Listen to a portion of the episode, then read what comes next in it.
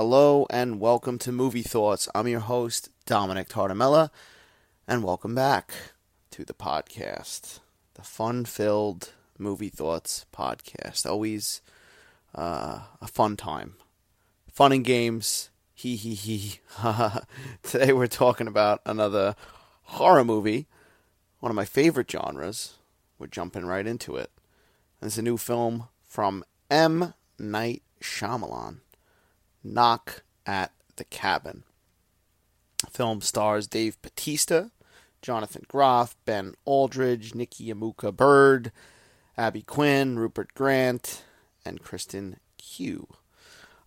This film is based on a novel from 2018, and it seemed like I did not read the novel, by the way. I know nothing about the book. I knew very little about this movie going in. I just seen a few teasers, trailers, and stuff like that. It looked intriguing enough. But basically, there's a couple vacationing, and what is it? Four strangers.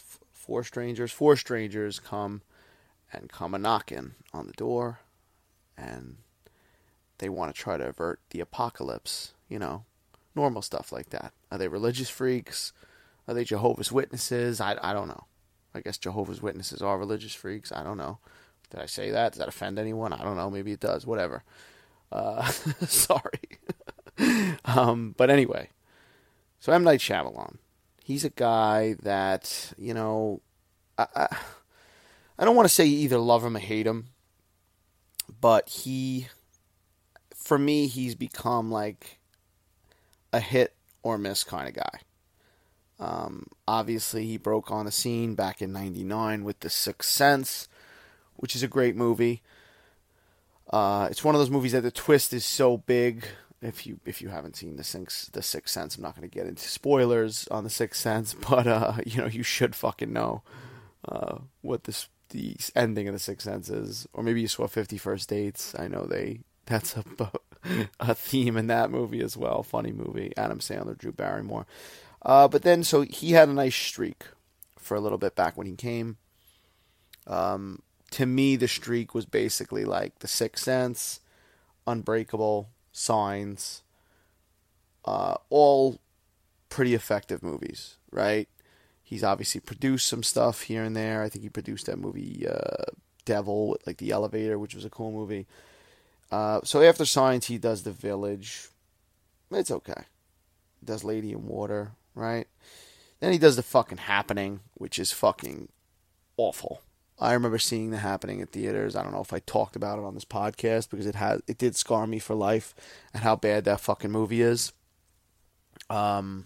Very disappointing. A movie that like that was the problem I think at the time, and what became of M. Night Shyamalan at that point was like he would have these, you know, concept horror thriller movies that like really looked good in the trailers, you know, and that movie had Mark Wahlberg in it, John Leguizamo, and then you'd go see it and be like, wow, this is a fucking disappointment.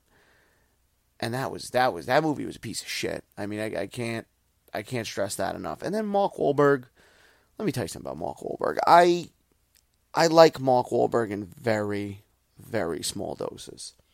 Yet again, I don't know if I've said anything about this on the podcast because now I'm getting into those double digits. I'm forgetting what I'm ranting and raving about. But let me take a minute to rant and rave about Mark Wahlberg, because Mark Wahlberg, very small doses he works, right? Departed, he works good. Why? He's in it small doses. You know, I think his best performance as far as like a full-on Mark Wahlberg movie is Boogie Nights. I mean, who doesn't love Boogie Nights? But I don't know, Mark Wahlberg just doesn't do it for me. He's not to blame for The Happening. That's obviously M. Night Shyamalan to blame, but his whole, you know, shtick of like, huh? Yeah, we're going to do that. Yeah, huh? Okay, yeah. And just his, you know what it is? I've said this too, like, I try to separate the artist from the art or the actor from the movie or whatever, but like, I can't help but like associate Mark Wahlberg, but just that he's a complete tool bag in real life. I mean, I just saw a video of him on Ellen. It was an old clip, but it was like he said he could do like all these push-ups. He could the pull-ups. He could do more pull-ups than The Rock or something like that. And then he started doing pull-ups and whatever he said he could do, like 30, he didn't even do close to there. And he was just like really bad form. And like the guy, I don't know. You know what? I lost a lot of respect for him. I don't know if a lot of people know what he said, but like it was around 9/11 or after 9/11 rather.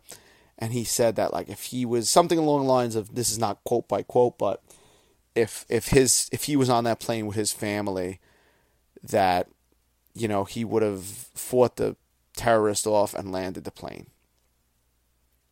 Yes. Let that sink in that Mark Wahlberg said that. And I don't remember verbatim what he said, but he said, basically, yeah, I would have fought him off. I would have fought those fucking terrorists off. And you know what?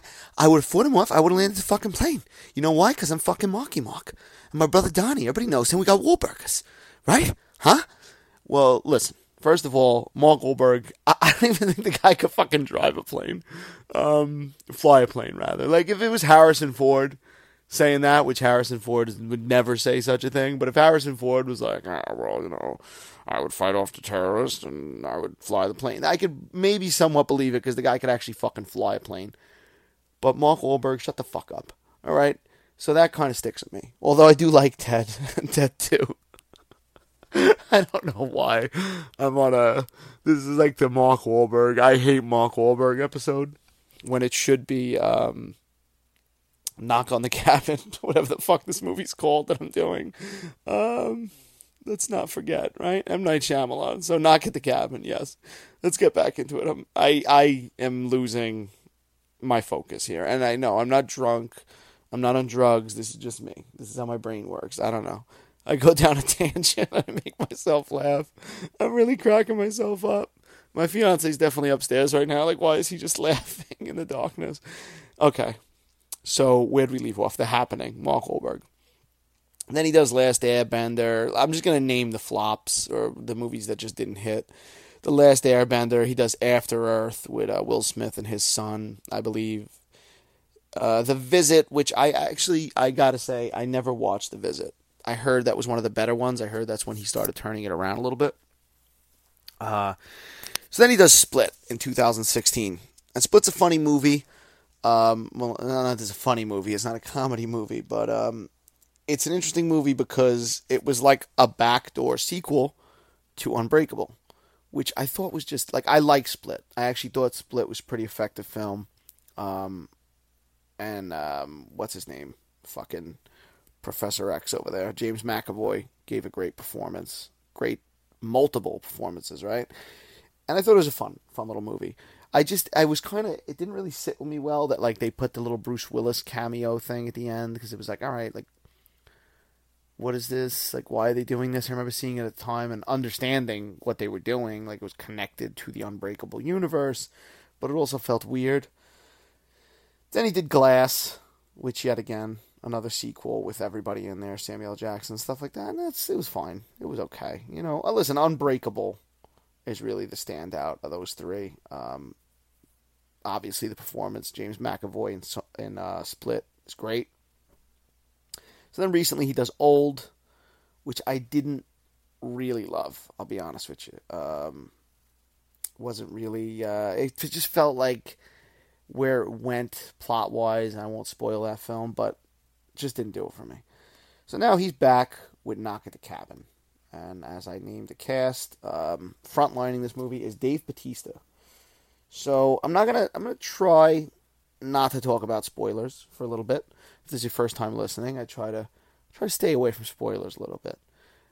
But I will say if I am gonna get into spoilers. So this movie starts off. It's very mysterious, very ominous. Dave Bautista shows up in really tight clothes. And he's a giant. I mean, everything's going to be tight on him. And he's got some company with him. And, yeah, he goes to this couple. And he's basically telling them that they have to, you know, stop the world from ending. By helping them. Now, light spoilers. The way they're going to have to do this is... by having one of them sacrifice the other. So they out of the three of them, there's a couple. and there is a daughter, a little girl, and that's the what they have to do is they basically, one of them has to kill the other one. Out of the three, they have to pick. Now, the group of visitors, of strangers, if you will, they can't be the ones to kill them. They have to do it themselves, and this is the only way to stop the apocalypse. So, right off the bat, it's a fucked up situation, right? First of all, Dave Bautista, I've definitely said it, he's turned into a great fucking actor, Dave Bautista, and I really respect and I'm liking the choices he's making as an actor. You know, the scripts and the projects he's going to, because it's a fucking, it's a difficult transition, right? Ask anybody or look at anybody's fucking history to come out of professional wrestling and look at, you know, the track record, you know, before The Rock, if you're talking about, you know, actors and stuff like that, there really wasn't, you know, even Hulk Hogan back in the day, one of the biggest, especially back in the day, wrestling names. He really didn't make a good transition to film. He made a lot of shitty movies that I enjoy.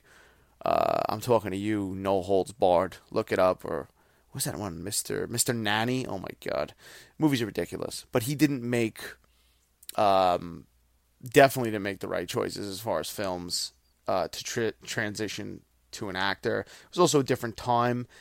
But, you know, it goes to acting chomps, I think, at the end of the day, or chops, rather, chops. You know, like, I don't think Hulk Hogan could really be, like, a super, you know, serious part. You had Stone Cold, he did some stuff. Obviously, Roddy Piper did They Live and some other movies here and there. But as far as actors in wrestling, The Rock, Dwayne Johnson, he was, like, he's the most successful one, right? And he's blockbuster, fucking getting paid millions and millions for movies, bankable. Now it's kind of going downward, I think, after like something like Black Adam, not to bash The Rock or anything like that. I love The Rock, grew up loving him, but like I think everybody's kind of reaching a little bit of a Rock fatigue, and Black Adam's box office is another indicator of that. You also got John Cena, who's making some interesting choices. Obviously, you know, Suicide Squad. Now he did Peacemaker, and he's popped up in some comedies here and there. I like what he's doing, too, with his career. But as far as, like, Dave Bautista, getting back to Bautista himself, this guy is, you know, he's getting roles that are showing how versatile he is, right? He popped up, obviously, Guardians of the Galaxy as Drax, and he's fucking funny. He's hysterical. He's got some great one-liners in there. But then he also popped up in, like, Blade Runner 2049 in just the beginning, but enough to see that, you know, there was something there that, like, he kind of, as far as, like, him being such a big guy, too, and that's kind of, like, The Rock's problem, I think, right now, is The Rock is so big, I mean, physically, obviously, but he's such a big presence and personality that, like, you can't really put him in like a quiet role or, you know, a more subdued character. He kind of has to be like this big identity on screen. Whereas like, I think it was smart that Bautista started doing stuff where he was a little bit like held back, like Blade Runner 2049. He's a little bit quiet in that role in the beginning of the movie. He's not in much of it, but him doing movies like that show that he could really like perform you know, these different characters. And also he was in Glass Onion recently, a little bit of humor there too, a funner character, but also a different character from like Drax. And now in this movie, like, this is a top fucking tier performance. I gotta say, this is really something from him. I don't want to say like, you know, obviously the subject matter of this movie and stuff like that, I wouldn't say it's like an Oscar thing, but like this is an impressive fucking performance. He really holds his own as an actor, and he honestly carries this whole fucking movie on his fucking gigantic back, his tight t-shirt, not tight button down and jeans. Guy's huge, but like he does, because his performance is so like creepy and fucking chilling, and you don't know what to, but it's like vulnerable at the same time too. He's got a lot of different layers that he's showing as an actor in this performance, and it just, furthermore, it just shows you that this guy's got a fucking future, and I like what he's doing, and I look forward to him, honestly. I love him as Drax and stuff like that, but I look forward to him not being committed to all that stuff and doing stuff outside the comic book movie realm, more serious stuff. Because shit, man, he's great. He's great in this. He just has, like I said, he has so many different layers, and you just don't know what to expect. He's a perfect actor for this because you've seen him in these comedy roles. You've seen him in a little bit serious, but now to see him like this, you're like, do I like this guy? Do I not like this guy? Do I believe what he's saying? And that, you know, having an actor like that carry the movie definitely helps it. The remaining cast is great as well. The couple, they do a good job, you know, conveying their emotions and stuff like that. And everybody else, just there's a lot of different nuances to these performances because, you know, you have to look at it from like, do I trust these people? Do I not trust these people? And there's a lot of that. There's obviously the mystery of it. This isn't like a bloody horror film or anything like that. There's some moments that are a little like, you know.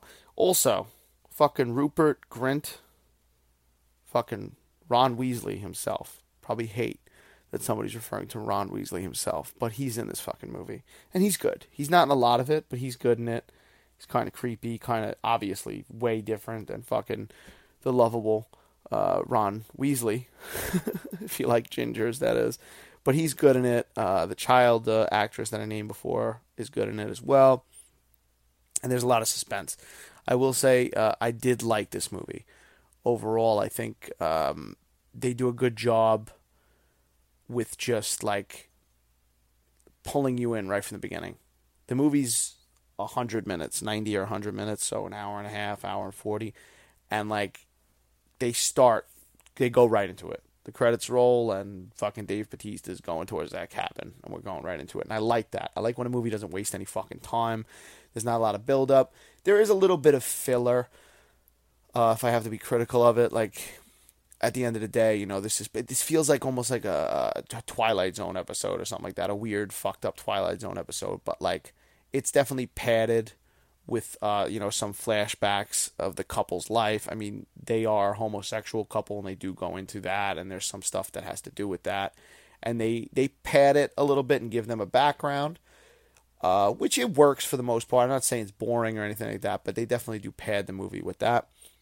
But this is, yet again, I'm always in defense of like an hour and a half movie, hour and 40-minute movie. Some movies just need to be that length. Some movies just work at that length. You don't need to do... This is a movie, the perfect example. This movie didn't have to be 2 hours and 20 minutes, 2 hours and 10 minutes. It's a slim 140. It's effective. It doesn't overstay its welcome. It's got enough suspense that it keeps on building. You wonder what's going to happen. It's kind of a little bit predictable. I mean, I think I kind of figured out, like, based upon seeing other movies in similar natures, you kind of say, all right, maybe this is going to happen. Not saying I knew everything that was going to happen, but there were some surprises as well, even with my expectations. I did like the score as well. It was creepy. It was by, let's see who it was by, because I'll check, give some credit. I'm not even going to try to say that name. Guys, I'm not even trying to say that name, be honest with you, because it's rough. It's a rough name. Herdis Stefan. No. If you go look at it, you'll understand. You could probably sit in there if you're listening to this right now. Probably this guy can't fucking read. I'm listening to a podcast by a guy who can't read. No. Go look at the Knock at the Cabin, guys. The music by section. And you're gonna sweat. I'm sweating. I feel like Billy Madison. Today, Junior, that's what I'm going to do. But yeah, I like this movie a lot. It definitely... I was kind of... Yet again, M. Night Shyamalan. I don't hate M. Night Shyamalan. But as I said, he's kind of a hit or a miss guy for me. So I kind of went into it with tempered expectations, because I was like, this movie is either going to be interesting or it's going to like drop the ball in the first 40 minutes. And when I was coming up to that 40 minute mark, I was still interested. And I think it delivered, and I think it's creepy enough. great. There's some great little moments. Obviously, a lot of them come from Bautista. I mean, he's just so unsettling. He's so unsettling. He does such a good job in this movie. But yeah, good movie. I don't know. Should I go into spoilers? I'm not gonna go into spoilers. I guess I don't have to, right? I mean, I guess I could. So you know what? Yeah, you know what? I'm gonna go into spoilers. Fuck it. I'm going into spoilers. We're doing it. We're gonna do it live. We're doing it live. Fuck it. So yeah, spoilers. They ain't lying, right? They ain't fucking lying. The end of the world is actually coming, and I kind of had a feeling halfway through the movie that this is gonna happen. I mean, it was just all there. I felt like I got some Frailty vibes. If you've never seen fucking Frailty, I don't know what you're doing. Frailty, great fucking movie, horror movie. Strange. It's Matthew McConaughey. It's Bill Paxton, and Bill Paxton directed it. It's fucking beautiful. Rest in peace, Bill Paxton. Love that movie, Frailty. It also reminded me a little bit of The Mist. My fiance brought that up, and I was like, yeah, it did remind me a little bit of The Mist. Just a fucked up kind of apocalyptic situation. No monsters or anything like that, but it was a cool movie. I thought it was cool, and I thought I liked. I'm interested maybe reading the book, you know, and seeing what's different, seeing what's the same. But yeah, doesn't overstay its welcome. Some fucking, I don't know, is this movie rated R? I wonder. I think it is rated R, honestly. It is rated R. I mean, there's some bloody stuff. There's some adult situations and stuff like that. I think it's worth going to the theater to see, though. I think M. Night Shyamalan did a good one here. I think it's definitely enjoyable. It keeps you going. You know, you're not gonna be sitting there like it's a good enough mystery too, where you're like, all right, what is this real? Is this, you leave it, you're kind of debating it, you're questioning it, and then some shit happens. You're like, fuck, this shit is real. This shit's really happening. But yeah, that's it. Knock at the Cabin. I liked it. I don't know what's next. What is next? Should I just go revert back to Mark Wahlberg? And how I'm going to shit on Mark Wahlberg some more. I don't know what it is about him. I mean, like I said, this is annoying. I don't think he's, to be honest, I don't think he's a very good fucking actor. I think he's just, he just kind of does one thing all the time. And the thing is, like, he's in good movies sometimes. Like, I remember a movie came out a few years ago he was in called, like, Lone Survivor, which I thought was good. And it's like, but he's kind of like replaceable. You could kind of swap him out. He doesn't really bring anything to the table. It's more the movie carries it. But whatever. I'm still talking about fucking Mark Wahlberg. Split. That's some good fucking acting in Split. James McAvoy. He could give fucking Mark Wahlberg a run for his money. Knock at the Cabin. Check it out. It's good. I think you'll enjoy it. Thanks for listening to the podcast. If this is the first time you're listening, check out the other episodes. Check out me on Twitter, TikTok, and Instagram at Dom Solo Reels. Do some stupid videos sometimes. And that's it. Have a good night.